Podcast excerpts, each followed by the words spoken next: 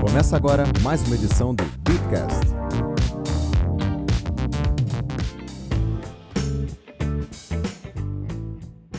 Queridos amigos, eu não sumi dessa bagaça. É um prazer inenarrável, incomensurável, ouso dizer mais, indizível fazer parte de mais um Beatcast. E dessa vez a pauta é cripto versus ações. A briga que sempre deu o que falar nos fóruns de internet sobre o assunto. A gente vai falar hoje um pouco sobre disso.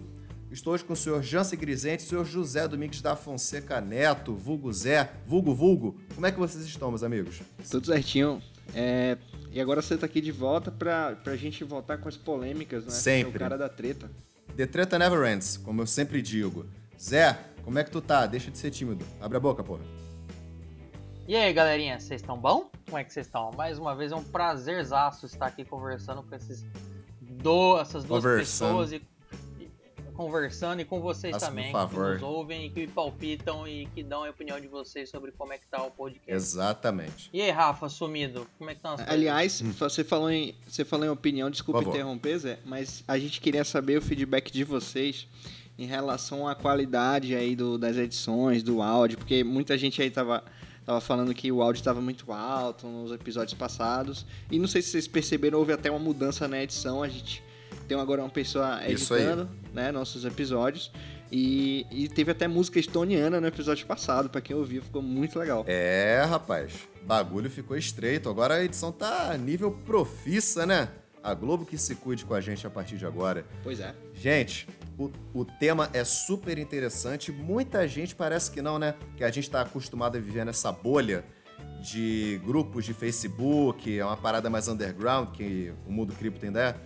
Vamos definir agora de forma bem simplificada o que é que são criptomoedas para a gente depois entender o que é que são ações. Criptomoedas são ativos financeiros criados 100% online, é tudo feito por computador, de forma a priori, né? 100% auditável, que tem código aberto, você pode dar dicas, pitacos sobre como aquele ativo vai funcionar no mercado, é, para qual direção ele vai. É um ativo que você necessita obrigatoriamente de internet para poder trabalhar com ele. É como se fosse real, dólar, euro, só que muito melhor. Você não tem riscos tão grandes de falsificação, de fraudes como ocorrem em moedas fiduciárias, as moedas fiat, como são chamadas no mercado tradicional. Essas são as criptomoedas. Uma ação de bolsa nada mais é do que um papel que você compra e esse papel representa um pedacinho daquela empresa. Então, quando você entra, por exemplo, para investir em bolsa de valores, você vai comprar bolsa, é, ações da Petrobras. Espero que vocês não façam isso, estatal não presta para nada. Comprou alguns papéis da Petrobras. Você está comprando literalmente uma parte da empresa. Ainda que seja 50 reais, 100 reais, 50 mil reais, 1 milhão de reais, você está comprando uma parcela daquela empresa. E dependendo do tipo de ação que você está comprando daquela empresa, você pode ter inclusive acesso a poder opinar sobre as diretrizes que a empresa pode tomar, opinar sobre o roadmap da empresa, enfim. Isso também acontece em cripto, dependendo do tipo de token que você está adquirindo. Inclusive, Jansen, me lembra alguma coisa que a gente já explicou a diferença entre token e criptomoeda em algum episódio? Acredito que não, mas aí a gente pode, pode abordar hoje de repente. É, eu vou falar assim bem ao Léo, porque definir o que é que é token é uma, é uma merda, né? Falando em português bem claro, é muito ruim você definir o que é é um token. Um token é qualquer coisa. Um token pode ser um autenticador de celular para você acessar sua exchange, aquilo é um token. Um token pode ser o ETH, que é o token da Ethereum, que, você, que não era criptomoeda no começo, ele era um token do projeto de contratos inteligentes da, do Ethereum, acabou sendo desenvolvido e, utilizado como criptomoeda. Basic Attention Token, famoso BAT, é um token, ele representa uma parcela do conjunto daquela startup, do conjunto daquele projeto em si. Então, se você compra um pouco de BAT, você está comprando um pouco da ideia daquele projeto. Se você está comprando um pouco de token da Gnosis, você está comprando um pouco daquele projeto da Gnosis. É diferente de você comprar um Bitcoin, por exemplo, ou você comprar uma Waves, que é a nossa criptomoeda favorita. Você está comprando um ativo financeiro diretamente. O Ethereum é muito mais do que um ativo financeiro. Ele é um ativo financeiro e ele é um token que também representa uma empresa. O BET é um exemplo de um token que representa como se fosse uma ação daquele tipo de empresa. Toda criptomoeda é um token, porque ela representa alguma coisa. É um token que se refere a um tipo de economia, um tipo de moeda, um tipo de ativo financeiro. Mas nem todo token é uma criptomoeda. O exemplo da BAT e da Gnosis foi para tentar ilustrar isso com bastante clareza. Eu não sei por que diabos tem muito blogueiro, muita gente na internet falando que, ah, não, porque Bitcoin não é token, Bitcoin é criptomoeda. Ele é criptomoeda e ele também é token. E, sei lá, inventaram um delírio na internet de que o token ele precisa ter várias atribuições específicas para ele ser um token e não só uma criptomoeda, não só alguma outra coisa. Besteira. Você não precisa ter mais de uma atribuição para algo ser um token. O próprio autenticador de celular é um token, ele só tem uma utilidade, que é autenticar as, os seus logins em exchanges, em contas de e-mail e por aí vai. Então é um pensamento muito errado que se difundiu de uma forma absurda, né? Como tudo que é viral se espalha pelo mercado. Então a grande diferença é essa. Você falou em token para complementar. Existem três, é, na verdade são os tipos mais comuns, né? Que pode, para mim, pode ser usado Isso. de qualquer tipo, dependendo do, do projeto da empresa que está por trás da criptomoeda ou da comunidade. Mas os tokens são do tipo utility, né? O token de utilidade. Pode ser o token nativo da moeda, a própria criptomoeda, ou pode ser um security token. Sim. O Binance Coin é um exemplo perfeito. É uma, essencialmente, é uma criptomoeda e também é um utility. Porque se você utilizar o Binance Coin no lugar do Bitcoin para transacionar, por exemplo, você tem taxas menores, mais facilidades com a Binance. É um token que mais, com mais de uma Que, atribuição. aliás, é uma dica boa, né? Para quem tá fazendo trade na Binance, compra sempre um, um Binance Coin e, É bom. de- e vai lá nas configurações e deixa sempre para bater sua taxa, que aí você paga metade da taxa. Exatamente. Inclusive, se vocês quiserem operar Binance Coin para Bitcoin, é um par excepcional para fazer scalp, tá? Eu tô deixando uma dica aqui bacana para todo mundo. Mas, Rafael, para quem é leigo e nunca fez seu curso, o que é que é scalp? Scalp é você fazer operações curtíssimas em gráfico de 1 minuto, de 5 minutos. São operações que você faz em poucos minutos, poucas horas. São operações bem agressivas, muito rápidas, de altíssimo risco. Você erra bastante, mas você também acerta bastante. A tendência é você acertar mais do que você erra, dependendo da estratégia que você trabalha, do mercado que você está operando. É uma forma muito bacana de você ganhar dinheiro, sobretudo agora que o mercado está meio que estagnado, apontando queda, mas ele está parado por uma semana, você não sabe o que você faz. Então, se você fizer 20, 30 operações que te deem 0,3% de lucro, 0,4% de lucro, no final do dia você fechou o dia lindo no verde. É uma coisa que pouca gente sabe fazer bem no mercado hoje. Muito pouca gente sabe. E é uma das coisas que eu mais trabalho para minha vida é o scalp. Então vamos falar agora sobre a diferença entre exchange e bolsas de valores, tá? É, Para começar, é, as bolsas de valores elas elas são elas provêm justamente essas, essas ações, elas lançam essas ações no mercado das empresas e elas são 100% regulamentadas pela pela lei né, nacional né, de cada país. E assim, ah, só uma diferença também, porque existe bolsa e existe corretora todas as corretoras que existem no mercado se conectam às bolsas. Então, a negociação nunca vai ser feita diretamente na corretora, vai passar pela corretora para, no final das contas, chegar na bolsa. Já nas exchanges de criptomoedas, a negociação acontece diretamente lá, porque eles possuem o Bitcoin dentro da plataforma deles. Você não precisa de um- uma terceira plataforma, como se fosse assim, uma, uma- não existe uma bolsa central de Bitcoin. A única, a única relação que as exchanges têm diretas é com as blockchains das, dos seus respectivos ativos. Só. Perfeito, é, se- seria, seria equivalente a, blockchain de, de cada moeda seria uma bolsa. É, que né? seria, a- seriam. Não, seriam vinculados às casas da moeda de cada criptomoeda. O Bitcoin, ele Perfeito, ligado à blockchain do. Bitcoin, do Ethereum, a mesma coisa e por aí vai. Você quer complementar, Zé? Olha, o que você tem também na- nas bolsas de valores, eh, você pode ter mais uma bolsa de valor por, por país, por exemplo, Estados Unidos você tem a bolsa de Nova York e você tem a, Nasdaq. Cada uma tem um modo diferente. Na teoria você tem na Nasdaq as bolsas do mercado eletrônico e na bolsa de Nova York você tem os mercados tradicionais. Eh, no Brasil, por exemplo, a gente tinha duas bolsas de valores. A gente tinha a bolsa do Rio e a bolsa de São Paulo. Só que a- depois elas se juntaram e depois de se juntar que virar só a Bovespa depois virou a BMF e agora virou a B3.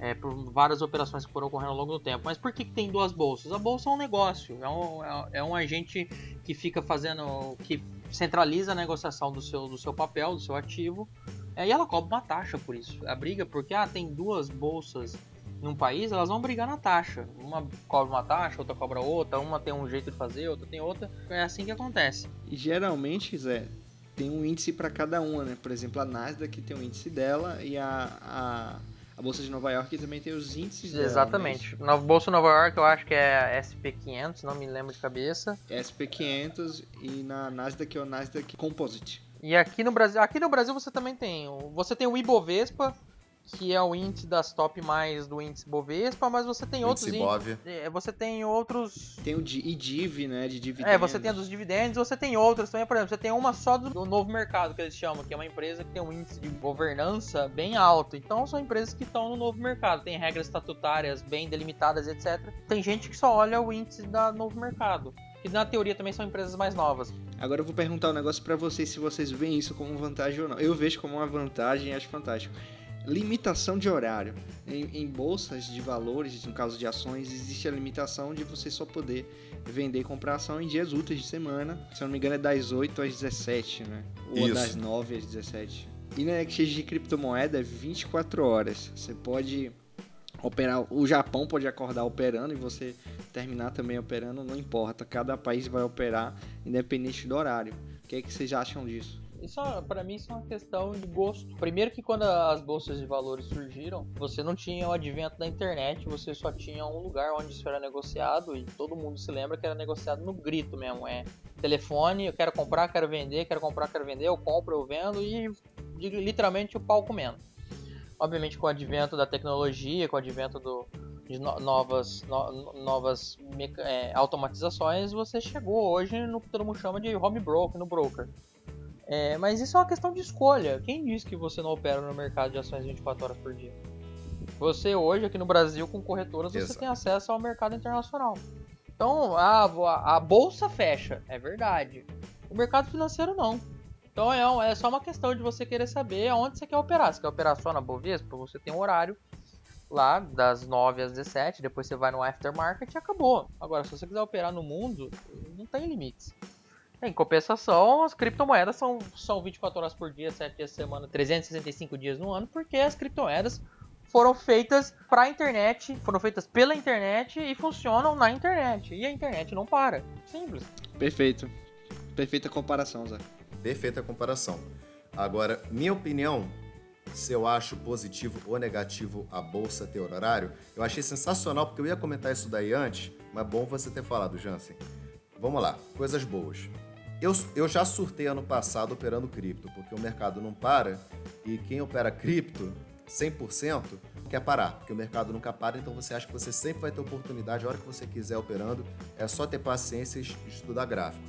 Você ter um horário te obriga a ter uma disciplina para você poder operar em determinados horários, acordar cedo para poder aproveitar horário de abertura, aproveitar o teu dia da melhor forma possível para aproveitar o fechamento também da melhor forma possível. Isso é um lado que eu acho super positivo do mercado tradicional. Eu acho até que é por isso que não foi mudado, porque os traders não estão afim de sofrer um infarto.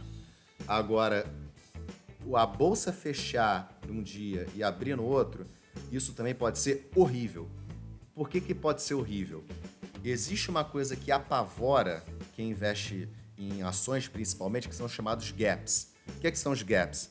São os vãos que são realizados nos candles, né? nas velas do gráfico de análise gráfica. Isso pode acontecer da seguinte forma: exemplo, a Vale antes do feriado, antes de ocorrer aquela desgraça lá em Brumadinho, ela tinha fechado em mais ou menos 56 reais. Ocorreu a desgraça na Vale, o mercado ainda estava fechado, né? Passou final de semana, segunda-feira abriu. Ele abriu em aproximadamente 47, 60, 48 reais. Ele abriu muito abaixo do preço de fechamento do feriado. Se você comprou, por exemplo, a ação da Vale a 54, 56 reais e botou um stop em 53, 52, esse gap ignorou o seu stop e ele liquidou a tua posição em 46. Isso é péssimo, porque o mercado ele já abriu negativo e o teu stop foi ignorado. Isso acontece primordialmente em mercados que abrem e fecham em horários. Então, se você está operando ações e a sua empresa, você está comprado na sua empresa, ocorreu uma desgraça nela e passou o final de semana e vai abrir, cara, bem provavelmente o seu stop vai ser rompido e você vai perder muito mais do que você programou, assim que você aceitaria perder no momento normal.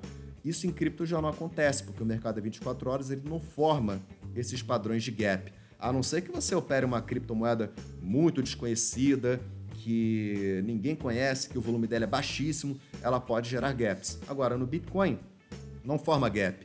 Mesmo que ele caia 30% numa porrada só, cara, você já montou teu stop. Ele vai ali dinamicamente respeitar o seu stop. Isso não acontece no mercado tradicional quando ele abre abaixo do seu stop. Então, assim, o lado bom é a disciplina, o lado ruim é o risco envolvido no stop por causa do gap que pode ser formado em caso de desgraça. Ou o gap pode ser formado em caso de uma notícia ruim. Por exemplo, você tem, inclusive, ser regulado pelos órgãos de valores mobiliários, é você só divulga informação de balanço da empresa, ou o que no mercado chama-se fato relevante, depois do mercado. A experiência e a legislação manda, você tem que divulgar depois que você fechar o mercado. Falou, olha, divulga, porque, por uhum. exemplo, a Apple soltou uma informação semana passada de que as vendas no mercado chinês, leia-se um dos maiores consumidores dela, caíram 20%. Uhum. Você acha que essa informação agradou, agradou o investidor? Porra nenhuma. Nem um pouco. Óbvio que o bagulho caiu pra caralho. Exatamente. Então, assim, esse tipo de, de notícia ruim. Eu falo desgraça, engloba assim, notícias ruins, tragédias, falências, indícios de corrupção, que no Brasil é uma coisa absolutamente normal de acontecer, a empresa se afundar por causa disso. Então, assim, o lado ruim de você operar em mercado tradicional em bolsa, principalmente em ações, é essa questão do gap. Isso acontece em Forex? Acontece. Mas Forex é você trabalhar com pares de moeda fiduciária. Vai trabalhar dólar para euro, libra esterlina com ien japonês. Acontece, mas não costuma nem de perto ser agressivo como ações de bolsa. Essas são terríveis. Então, eu particularmente me sinto mais seguro operando no longo prazo em Bitcoin do que no mercado tradicional, por conta desse controle dos gaps que não ocorre no Bitcoin. Eu ia te perguntar justamente isso qual o gráfico que você prefere analisar? É, não, não assim, na verdade não é o gráfico, né? Você diz o tempo gráfico que seria para operar?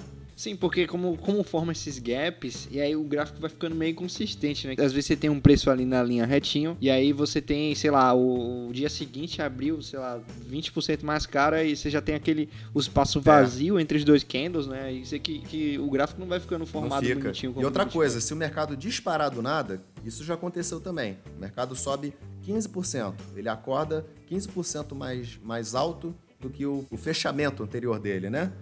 Se você for fazer uma ordem de compra automática, ó, bateu Sim. tal preço, ele compra, ele não vai comprar naquele preço que você determinou. Ele abriu acima, ele vai estourar o teu stop e vai acima dele. Você vai comprar lá no topo, você não vai comprar embaixo. Isso é horrível. Tem uma coisa que acontece também no mercado. Eu não sei informar o que é, mas eu já hum. vi acontecer no home broker. É tipo, você tá lá e aí eles fecham o mercado daquela ação específica de uma empresa.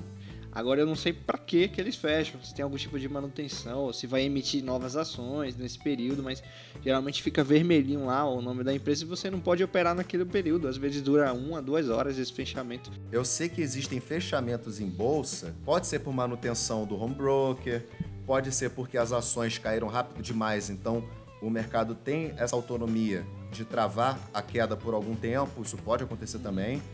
É... A princípio, cara, vai depender do que, que o home broker vai te informar, por que, que ele tá pausando aquele mercado. Não, é, eu falo de uma ação específica, entendeu? Tipo, você vê fechando o mercado só Não, pode ser que ele tá caindo rápido demais.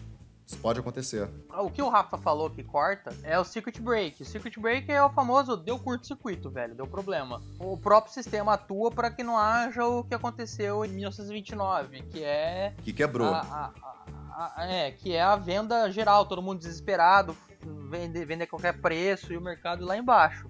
Entendeu? Então é o famoso segura euforia. Caiu 8%, fala, para, porque nós estamos passando por um problema, vamos aqui acalmar os ânimos e daqui a pouco volta. Exato. Entendeu?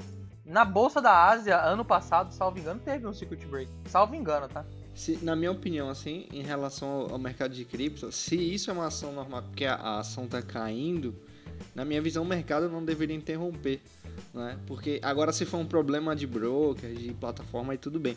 Mas é, se você comparar com Bitcoin, né, que, ah, sei lá, caiu 10% no dia e nem por isso o Não, não mercado para. vai parar, né? Mas as ações anteriores, é que até que o Zé falou, com a crise da década de 20, final da década de 20, a galera literalmente estava querendo vender tudo. Sim. Então, para evitar esse tipo de, de quebra geral, generalizada. Uhum. todo mundo se jogando da ponte, cometendo suicídio e vendendo sopão na rua, melhor parar a bolsa, né? Você está trabalhando com mercado de alto risco, né? Eles entendem que para reduzir um pouco o alto É. risco, você tem que botar uma fail safe, né? Uma chavinha ali, ó.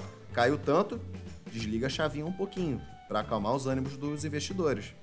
Entendeu? Isso em cripto não existe, porque em cripto você tem aquela filosofia de que ah, o mercado é aberto, então a própria comunidade que usufrui da criptomoeda decide se tiver que morrer, aquela merda vai morrer, se tiver que bombar, aquela merda vai bombar. Isso não acontece na bolsa de valores tradicional, entendeu? É uma coisa que te dá uma certa proteção. Por outro lado, é uma coisa que tolhe um pouco, é, Ela é tolhe um pouco as tuas mercado. possibilidades no mercado. Eu acho isso um pouco ruim. Pergunta que eu quero fazer a vocês dois, começando pelo senhor José Domingues. Zé, você O acha senhor, que. o senhor tá no céu. Não, senhor mesmo. É, você tá com aura de velho, por isso que eu estou lhe tratando como um. Você anda com uma aurinha de velho, tô querendo te dar um abraço por trás pra você ficar mais aliviado. Eita. É, rapaz. Que isso? Começou o clima. Tá rolando um clima no Bitcast. Cara agressivo. Como eu tava falando pra vocês, Zé, você acha que o mercado de criptomoedas é mais seguro ou menos seguro ou igual ao mercado de bolsa de valores em geral? Rapaz, que pergunta polêmica. Vamos relativizar. Seguro, seguro em relação a quê? Quedas. Queda, pra mim, o mercado de criptomoedas está mais suscetível a quedas bruscas. Se você não tiver acostumado, você vai infartar. Sim. Mas isso não previne de vez que o mercado possa de fato ruir e cair ladeira abaixo no tradicional. Não. Concorda? É, o mercado tradicional, o sistema mesmo, ao longo dos últimos 80 anos, vamos só botar duas coisas na cabeça. Nós estamos discutindo, o mercado de ações, ele tem pra lá de 100 anos. Sim. tá? A troca, na verdade, na verdade, na verdade, na verdade, vamos fazer só um parênteses aqui.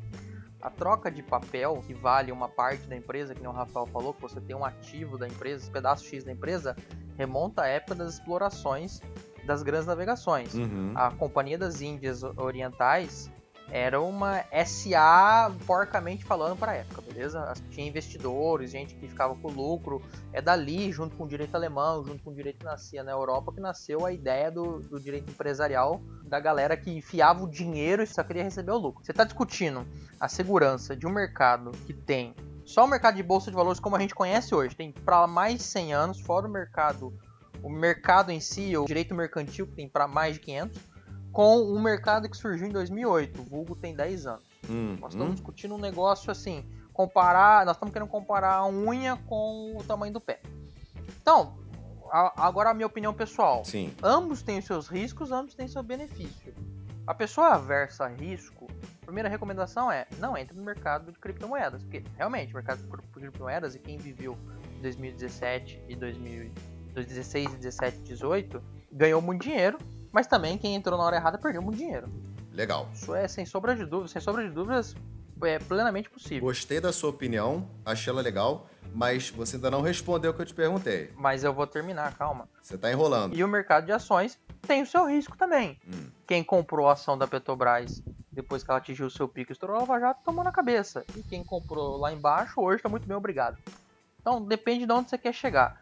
Qual o mercado é mais seguro? Para mim, os dois têm o seu nível de segurança. O mercado de criptomoedas, por não ser totalmente regulamentado, é, na questão do, do vamos ver, eu acho um pouco mais inseguro. Um pouco mais inseguro o de criptomoedas? Um pouco mais inseguro.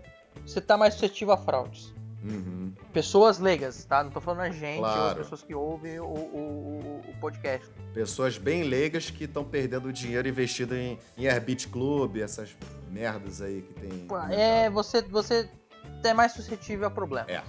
Eu acho que o mercado financeiro é menos. O mercado financeiro tem lá o banco, o banco tem regras rígidas que ele pode oferecer, como é que ele tem que compor o fundo, etc, etc, etc.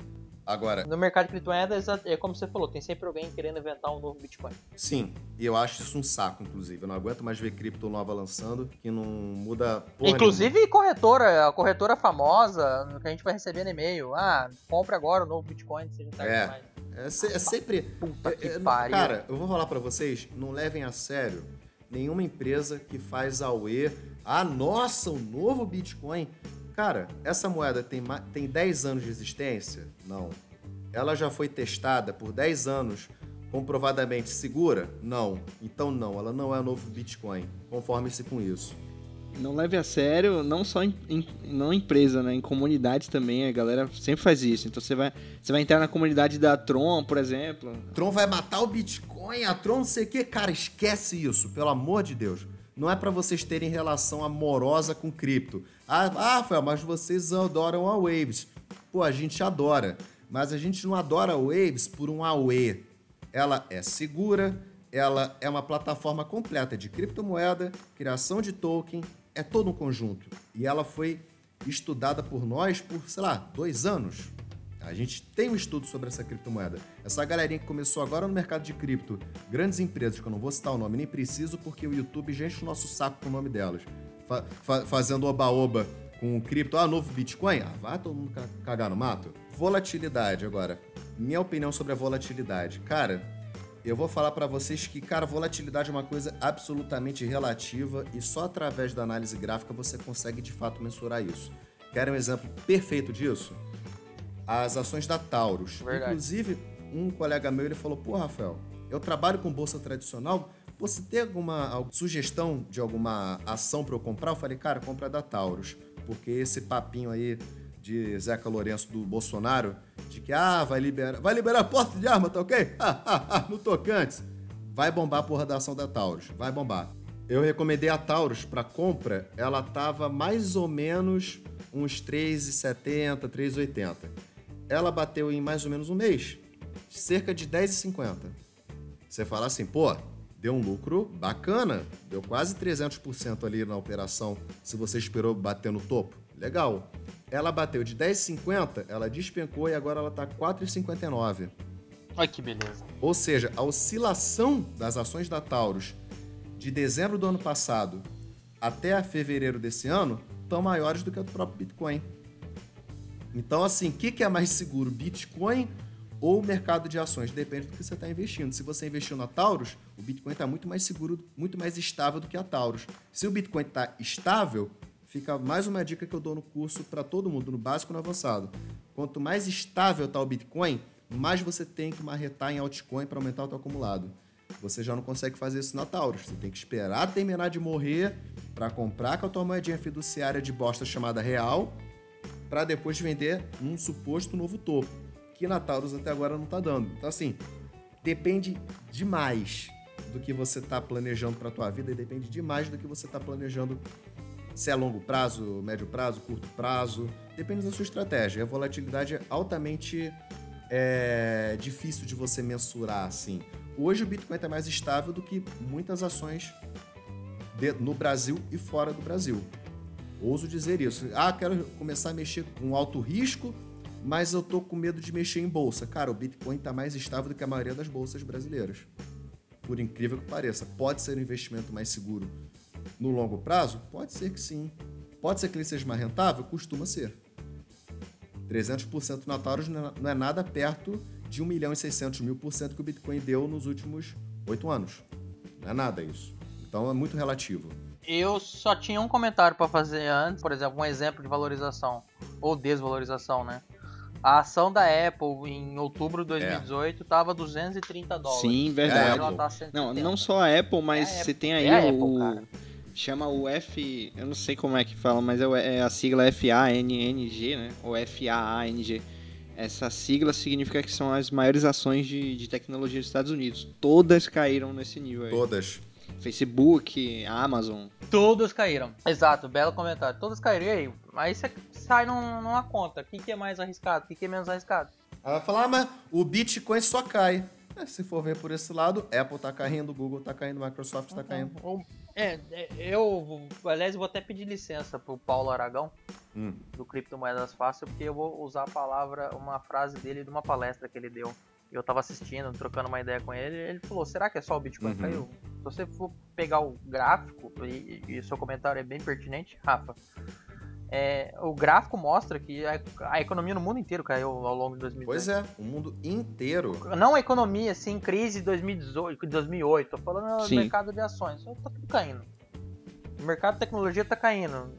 A Tauro subir foi exceção à regra. Eu também não lembro a, a conta da Bolsa de Valores do ano 2018, eu não fiz essa conta. Mas, por exemplo, a Bolsa de Valores, outro dia tava o Samidana, o... e aí ele tava discutindo com um cara X lá, e a discussão era que no Delta, o Delta de tempo, acho que era nos últimos 30, 40 anos, o que, que tinha sido mais rentável? Bolsa ou ah, o Tesouro? É, o Tesouro o ganhou. mercado de títulos brasileiro. E é o mercado de pelo que eu li agora rapidinho, lá o mercado de títulos, o Tesouro ganhou. Ah, mas por que, que o Tesouro ganhou? Não sei o que. O Tesouro ganhou simplesmente porque o, o Brasil paga mais juros porque ele precisava, ele precisava pagar mais juros para ter dinheiro. Então ele tem que pagar mais ao cara que empresta para ele e porque a gente não tem uma segurança nem jurídica e nem econômica no país para ter um ciclo de 10 anos de crescimento saudável. Uhum. Só você pegar a economia brasileira. Teve problema com o FHC, aí veio o Lula, o Lula surfou muito bem, obrigado, veio a Dilma, deu problema de novo. Uhum. Começou em 2008, 2010 com, com problema e. Não, é um pouco equivocado, 2010 pra frente. Uhum. Começou com problema, então a gente não tem um ciclo de crescimento razoável para você, para o mercado de ações poder se valorizar. Às vezes, quem compra ação, por exemplo, o mercado. E não só aqui. Gente que compra Isso muita tem que ser ação. ressaltado, compra... não só aqui. Exato. No mundo todo, tá assim. quem é investidor institucional, dono de fundo, fala, cara, eu vou comprar milhão. Às vezes o cara, a- às vezes a, a empresa, o fundo não tá olhando, eu quero comprar milhão para vender semana que vem e ganhar bilhão. O cara que tá olhando lá na frente. É, 10 É, anos. é o que o Buffett faz, olha, eu olho lá na frente. Eu quero saber se ela vai dar lucro, eu quero saber como é que ela vai gerar de Exato. caixa. Ele olha pra outra conta, ele olha no longo prazo. Tem gente que é assim. Aí como é que você olha no longo prazo na porra de um país que não dá segurança você falou tudo, Zé. nenhuma? Você tá falando uma parada super importante que, que todo mundo faz essa cagada em comunidade de criptomoeda. Gente, pelo amor de Deus, o Bitcoin subiu de 3.300 para 3.800? Não, cara. O pump não começou. 10%, 15%, 20% de alta no Bitcoin não é início de pump. Cara, enquanto a gente não romper os 20 mil dólares que bateu no ano passado, a gente está em queda. Muita queda. Então, ah, porra, muita gente perguntou pra Porra, mim assim, caralho. Rafael, bateu 3.800, você acha que vai pra 4.300? Eu falei, acho, vai pra 4.300. Hoje não. Nem amanhã, quem sabe daqui a seis meses também não vá. Não é assim que a coisa funciona. Não é porque ele despencou 10% que morreu, não é porque ele subiu 10% que agora você pode se aposentar. Não é assim que a coisa funciona. O Warren Buffett, ele trabalha nesse sentido e é, e é correto. O mercado se define no longo prazo. Longo prazo é anos, não são semanas, dias, meses. São anos. O Bitcoin, no longo prazo, tá num puta movimento de alta ainda sim. Se você olhar no mercado longo prazo, o Bitcoin está num puta movimento de alta. Ele não saiu desse movimento de alta. Ele está numa forte correção. Agora, se você botar nos, últimos- nos últimos um ano, um ano e meio, tá numa puta queda. Não, 3.800 não vai reverter isso. Fala, Zé. Agora, Rafa, quem viu em 2017 aquela loucura que foi outubro, novembro, dezembro, nunca mais vai ver. Eu acho que nunca mais vai ver, cara. Sair de setembro por ali de 3 mil dólares, 3 e pouco, que é o que tá agora, pra fechar o ano em 18, 19 mil dólares, 20 mil algumas exchanges, aquilo ali foi assim, mano. Anote o que você tá falando, viu, Zé? Não é impossível. Ainda bem que tá gravado esse episódio aqui. Não, ainda bem que tá gravado que eu vou cobrar isso daí depois. Quero ser cobrado depois também. Eu vou cobrar do Zé também, quando for 2022, 2021, perto do Halving. nós estamos falando de setembro a dezembro. Sim, de meses, De meses? cara. Tá tô bom. de meses. Porque quando a gente se aproximar do Halven, eu, eu vou te cobrar essa opinião. Tá feito então a aposta. Zé, é aquilo que eu falo pra todos vocês. Eu converso com vocês no grupo de suporte da escola e tudo mais sobre a, a- a correlação do passado e do presente e possível futuro do Bitcoin. O que a gente está vivenciando hoje no Bitcoin está visualmente idêntico ao que o Bitcoin passou entre 2013 e 2015. Ele caiu bastante, lateralizou por um ano inteiro praticamente, Quando formou o próximo ano, 2016, plum, começou um movimento de alta com mais expressão.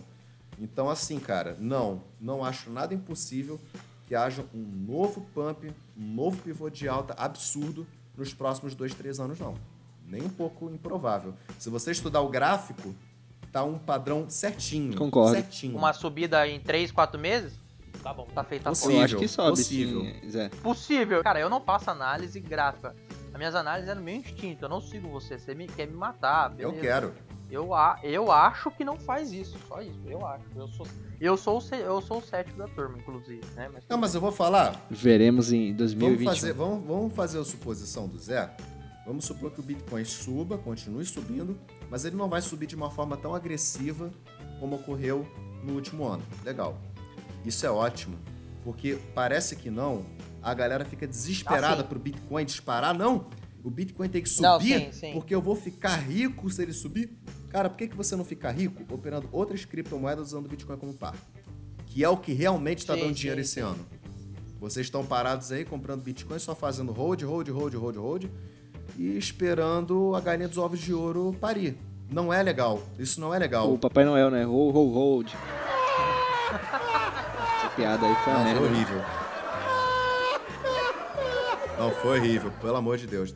Mas o que eu quero dizer é, se o Bitcoin passar um ano estabilizado, que nele passou mais ou menos estabilizado entre 2014 e 2015, eu acho isso maravilhoso, porque eu só vou aumentar o meu acumulado. Eu não vou querer saber de vender Bitcoin. Eu vou aumentar o meu acumulado operando altcoin. É a melhor estratégia hoje que você tem. Ah, Rafael, mas eu não sei operar altcoin, eu morro de medo de operar altcoin. O nosso curso tá aí para isso, para ajudar vocês. Ô, Rafa, então vamos pro intervalo aí na volta a gente continua a conversa. Isso aí, pessoal. Abraço, até daqui a pouquinho. Falou! Você agora pode mandar mensagens de áudio pra gente e participar do nosso programa. É só adicionar o nosso bot no Telegram e gravar a sua mensagem. Será um prazer inenarrável colocar seu comentário nos nossos episódios. O link tá aqui na descrição e o Bitcast volta já já. Cansado de comprar e vender criptomoedas sem sucesso e sem conseguir fazer nenhum lucro? O canal VIP está aqui para ajudar você.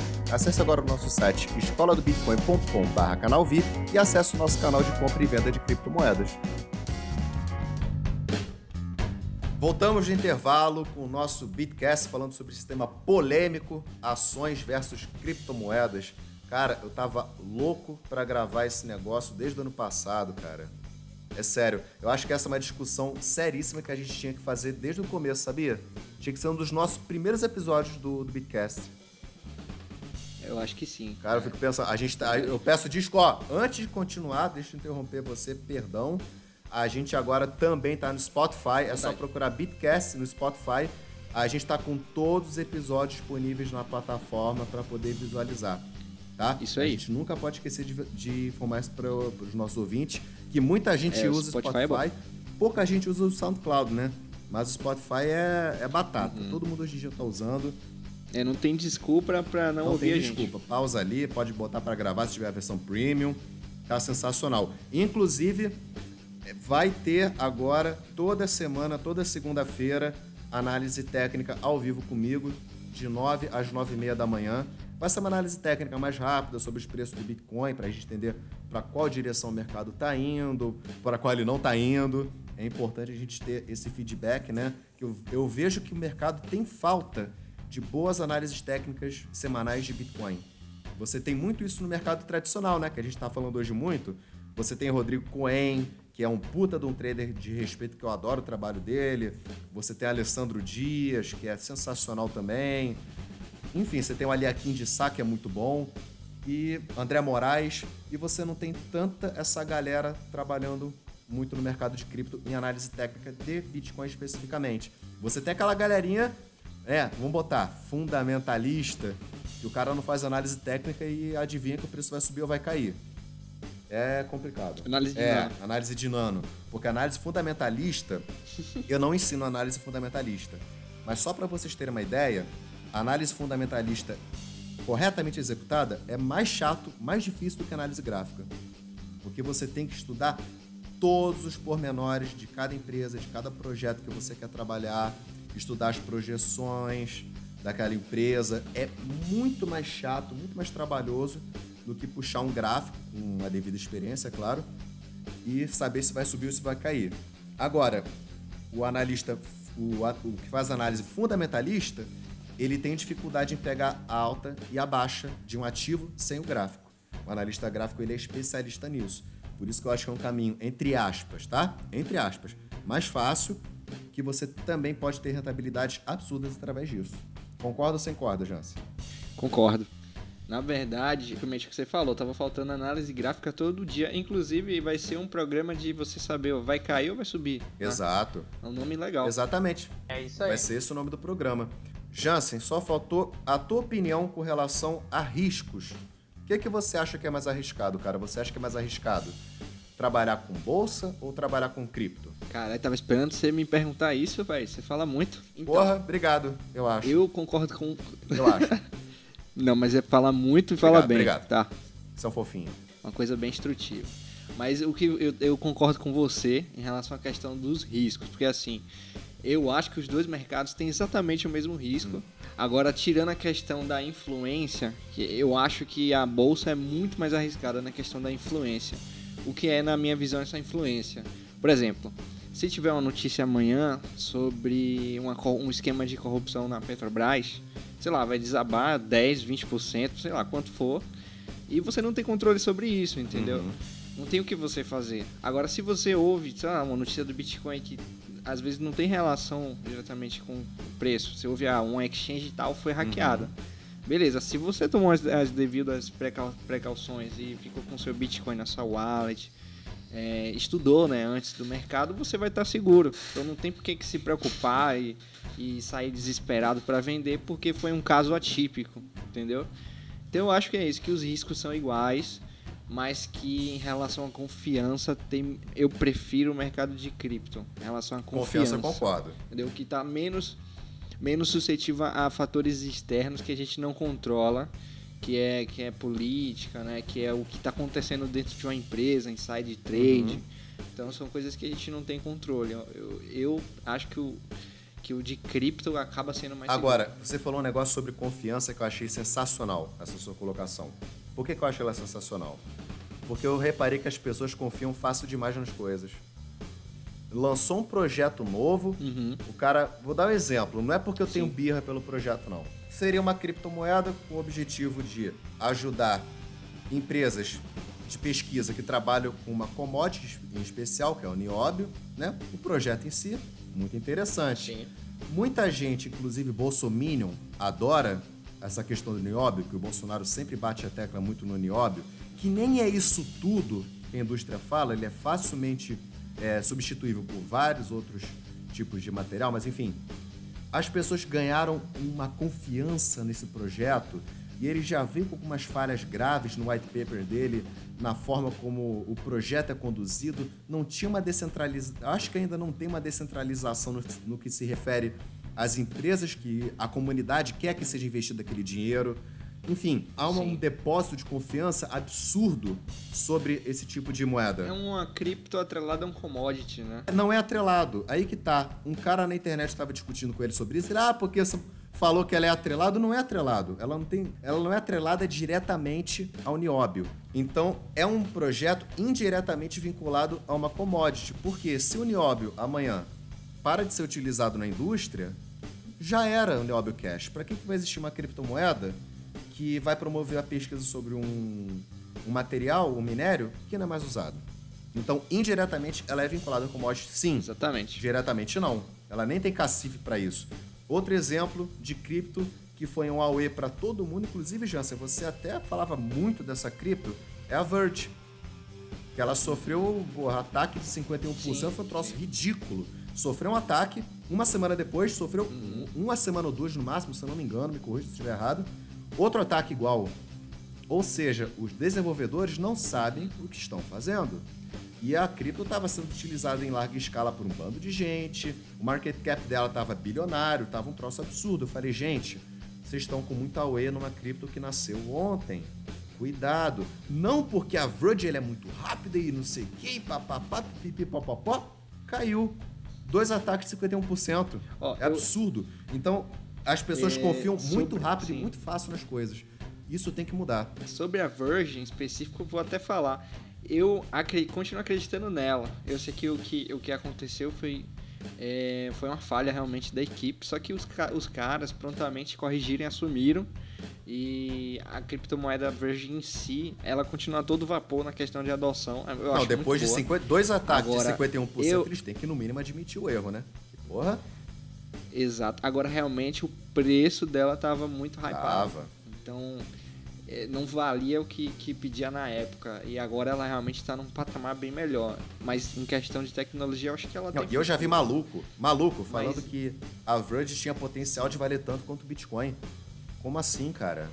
Ah, olha o, olha o tá doido, volume, o volume de... de- É o PIB do, do é o PIB do mundo, é inteiro. mais que o PIB do mundo inteiro, ela tem um volume muito maior de emissão do que o Bitcoin, cara. É impossível. Exato.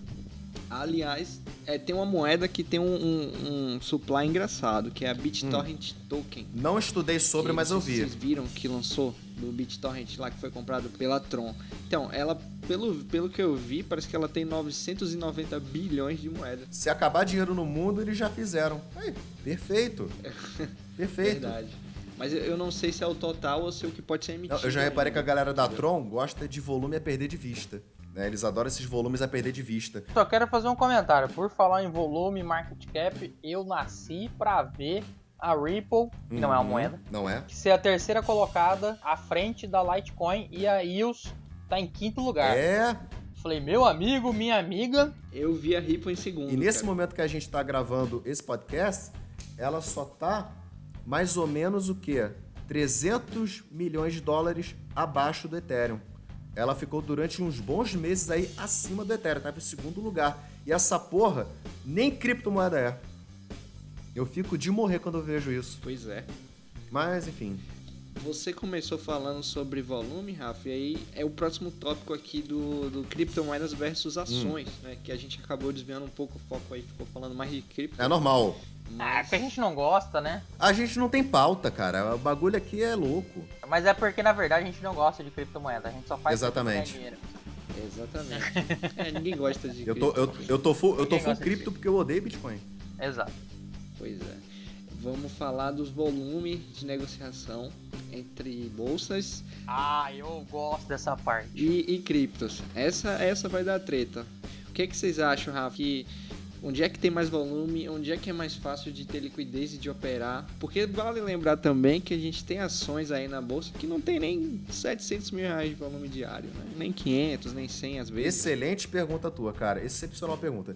E a resposta é: depende do quanto você vai investir. Eu vou explicar. Você vai investir. Uhum. Você tem um capital milionário para investir. Você vai investir milhões ali em alguma coisa. É você é um investidor qualificado. Qualificado, você tem dinheiro, você tem milhões na mão.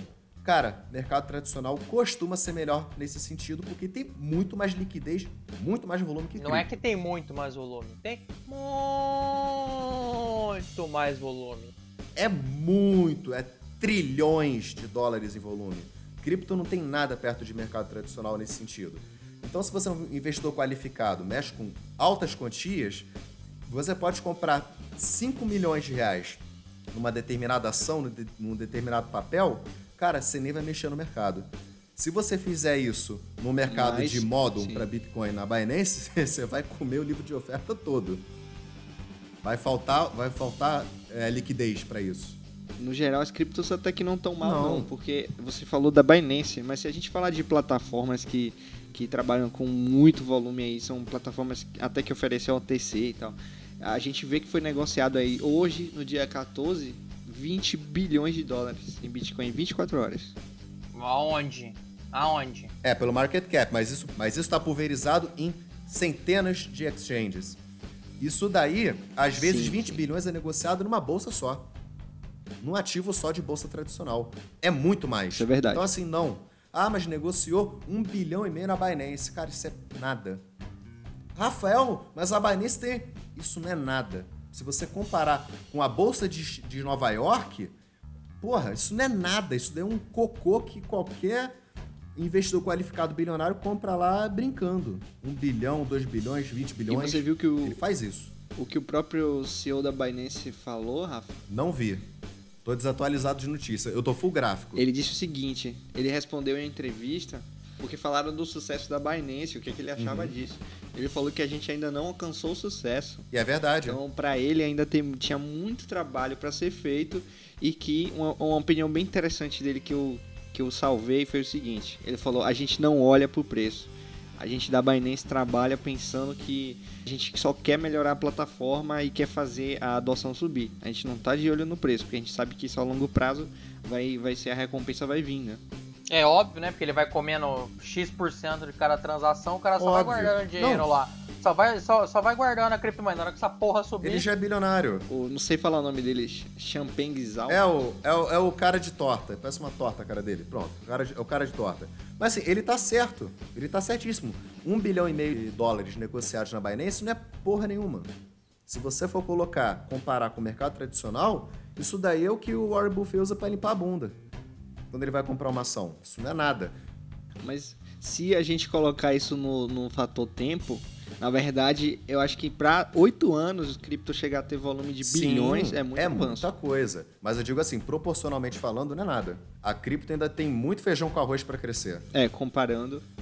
Agora eu vou botar uma pimenta nesse acarajé Hum. aí. Cara, volume negociado em cripto tem alguns que podem ser falsos. Verdade. Tem uma conta que a gente esquece de fazer e essa conta inclusive influenciou negativamente até a Receita Federal, que é o seguinte, por exemplo, o volume negociado em Bitcoin não é auditável. O criptomoeda é maravilhoso, é descentralizado, todo mundo pode ter acesso, o acesso é muito muito mais melhor, fácil. etc, etc, etc. Mas enquanto ninguém entrar ali e auditar o book das exchanges, ninguém vai conseguir ter 100% de certeza de uma informação, por exemplo, que circulou no mercado. Inclusive, isso influenciou a- até a Receita Federal quando ela quis fazer aquela consulta pública no final do ano passado. De que algumas exchanges, aqui eu tenho na minha frente Mercado Bitcoin, Foxbit, Bitcoin Trade, Brasilex, Bitcoin Trio, elas movimentaram milhões e milhões e milhões. Mas pera aí, ninguém tá ali auditando. Inclusive, teve um, um autor de um portal que fez um teste, que foi um outro cara, gringo que fez, eu acho que é o teste spoofing lá. E um monte de exchange no Brasil, que era simplesmente assim, cara, se eu liquidar agora muito dinheiro no book aqui, eu vou limpar Uhum. o book? Como é que vai ficar o book? Como é que vai ser? Muitas exchanges não passaram. Entendeu? E aí depois chega naquela conta que saiu inclusive na exame há uns dois anos atrás. Ah, o mercado de criptomoedas já tem mais gente que o mercado tradicional. Beleza, só que ninguém, novamente, auditou todas as exchanges. Só eu tenho conta em quase todas. Meu, C- meu CPF não é nem quintuplicado. E olha só, ainda que tenha mais investidores em cripto do que em mercado tradicional, não tem volume. Não tem o mesmo volume. Pronto. Não tem o mesmo volume. O cara, o dono de uma corretora, que eu tenho o prazer de, de advogar pra ele, um grande amigaço meu, ele fala, velho, eu quero focar em, gente que traz bastante dinheiro. Sim. Porque ele fala, o cara, que- o, o cara que traz 300 e o cara que traz 10 mil, o trabalho dentro É da corretora é o mesmo. Atendimento, liga, resolve o problema, etc. Só que o cara 10 mil, eu, eu ganho mais. E o cara 10 mil, às vezes, é um cara mais tra- tranquilo. O cara que te entende, às vezes deu um problema, etc, etc. O cara é 300, enche o saco. Pede o saque, que é o saque em 5 Isso aí. minutos. Sendo que nem uma porra do banco faz um TED em 5 minutos. Enfim, é um, é um mercado ainda que precisa melhorar, eu acho, nessa parte. Primeiro, o volume tem que se provar. Esse volume, esse volume no mercado, principalmente no mercado brasileiro. Tem corretora no mercado brasileiro pra mim, esse volume não se explica. Depois que esse volume se explicar. É, porque a corretora já andou processando uns Eu aí, já sei o quero ser nome. Alguns nomes. É, entendeu? Eu- Eu também sei. é, enfim, aí. Todo mundo É, O sabe. dia, o dia que esse volume se provar, aí a gente cala a boca. Depois você me prova os teus cadastros. Exatamente. E a gente Tem conversa. papinho de volume alto e robô de alta frequência que vai me convencer até uma auditoria pública e transparente. Enquanto um dia tava sendo negociado, sei lá, um- sei lá, um dia ruim, final de semana, 30 bitcoins em cada corretora, lá tava sendo 150, né? É uma disparidade. Assim, tem uma conta também que eu, eu gostaria de um dia muito poder fazer essa pesquisa, mas essa pesquisa tem que ser feita com o devido e anon- é, ser anônima. É o quanto circula no mercado de peer-to-peer OTC. Uhum. Essa conta quase ninguém tem como fazer. Ô, Zé, É uma Verdade. conta difícil, é uma conta complicada e eu acho, eu, eu, eu advogo pra teoria de que é bem capaz o mercado P2P circular mais dinheiro. Ô Zé, só jogar um veneno aqui no assunto anterior, uma corretora brasileira já superou algumas vezes, em vários dias, o volume da Poloniex em bitcoins negociados em 24 horas. Falei, cara, algo de errado não está certo. Você tá falando sério? Eu não tinha, nunca tinha parado pra ver. Eu fui, eu fui analisar quantos BTCs foram negociados nas últimas 24 horas em uma e na outra. Ela superou da Polo. A Polo não é mais a mesma coisa de antes, concordo. Ah, mas, que saudade. Mas você, mas você superar a Polo ONIX no Brasil tem algo estranho. É. Ou quase superar em vários É momentos, quase superando, chegando pertinho. Tem algo esquisito ali. É algo muito bizarro ali. Não é, É. normal isso. Entendeu? Mas enfim, eu só tô divagando, eu observo, eu sou um humilde trader, ganho meu ganha-pão aqui em casa, faço meus cursos, opero meu dinheirinho. Mas a gente observa tudo, né? Ô Rafa, por falar em curso, pra fechar esse Sim. episódio, queria que você desse uma dica pra pessoa que tá com Bitcoin, mas não tem segurança pra fazer trade, mas tá procurando algum, alguma coisa, algum serviço, algum, alguém que ela possa ter, ter uma orientação, poder fazer esse, esse trade todo dia. O que é que você recomenda? Olha, eu recomendo da seguinte forma: quanto menos vocês puderem depender de terceiros para mover o capital de vocês, melhor. Não caiam em papo de oba-oba de grandes empresas, de pequenas empresas. Não entrem em empresas que sugerem lucros absurdos diários. Ah, vou te dar 1,5% ao dia, 3% ao dia, vou te dar 10% ao dia, vou te dar 300% em dois meses. Corram fora disso. Até para profissionais qualificados no mercado, pessoas como eu que estou trabalhando nisso há quase três anos, eu tenho uma extrema dificuldade de fazer um valor alto desse em dois meses no mercado como ele está hoje. Não caio nesse papo. Eu recomendo vocês estudarem, procurarem independência financeira de vocês baseado no seu conhecimento. Não trabalhem baseado no conhecimento dos outros. Esse papinho que a gente falou na metade do episódio, ah, o no- compre um novo Bitcoin enquanto ainda há tempo e não sei o quê. Cara, isso é tudo oba-oba. Eu vi esses ativos em análise gráfica, os caras estão querendo comprar um ativo que já deu tudo que tinha que dar no médio prazo, daqui a pouco ele vai despencar, vai todo mundo começar a xingar a empresa. E não tem que xingar a empresa, eles estão vendendo pão deles. Vocês têm que xingar a si mesmos por cair no papo dos outros. Eu quero que vocês abram no, o gráfico e gravem por conta própria. E se você não tem tempo de estudar, de se dedicar a pegar o nosso curso da Escola do Bitcoin e tudo mais, a gente tem o canal VIP, que é um canal de sinais de compra e venda de criptomoedas. É só acessar escoladobitcoin.com.br canal VIP e vocês vão receber sinais diários sempre que houver possibilidade também, porque eu sou entre sinais com o máximo de segurança possível, para vocês poderem capitalizar o máximo possível. Até hoje a gente, graças a Deus, nunca fechou nenhum mês no vermelho e a gente teve um lucro acumulado de maio a dezembro do ano passado de 367% aproximadamente.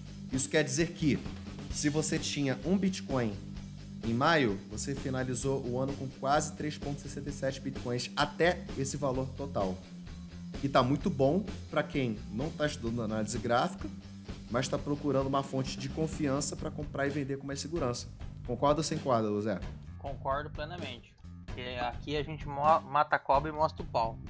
Exatamente. Inclusive, todos os sinais são 100% auditáveis. Você pode entrar no TradingView, no mercado e ver que o sinal bateu ou não. A gente não lança o sinal, ó, compra lá.